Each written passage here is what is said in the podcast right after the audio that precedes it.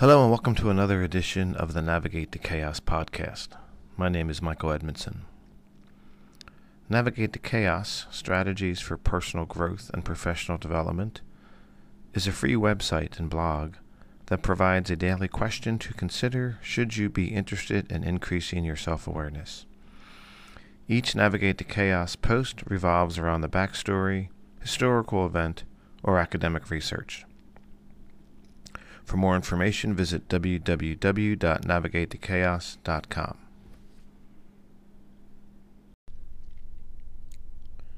Today is January 3rd, and the Navigate the Chaos question is How close to the sun will you fly?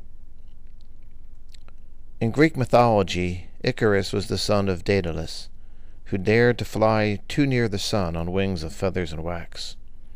Daedalus had been imprisoned by King Minos of Crete within the walls of his own invention, the labyrinth. But the great craftsman's genius would not suffer captivity.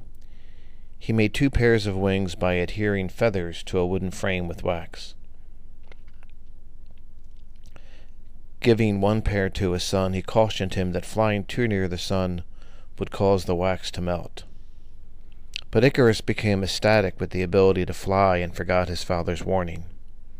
The feathers came loose, and Icarus plunged to his death in the sea. The cautionary tale is for people not to fly too high or risk failure. But is this the right approach?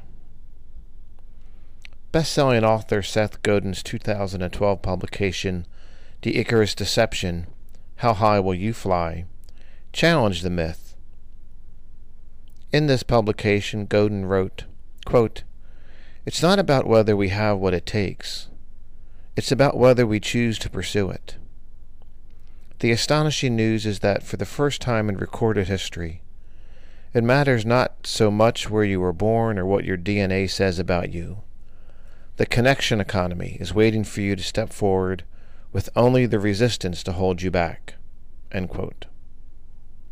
What is the connection economy Godin refers to? It's the ability for any individual to connect with resources previously only available to a select few.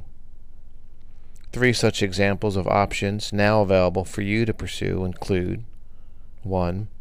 Publishing your own book, calendar, or collection of pictures on lulu.com. 2.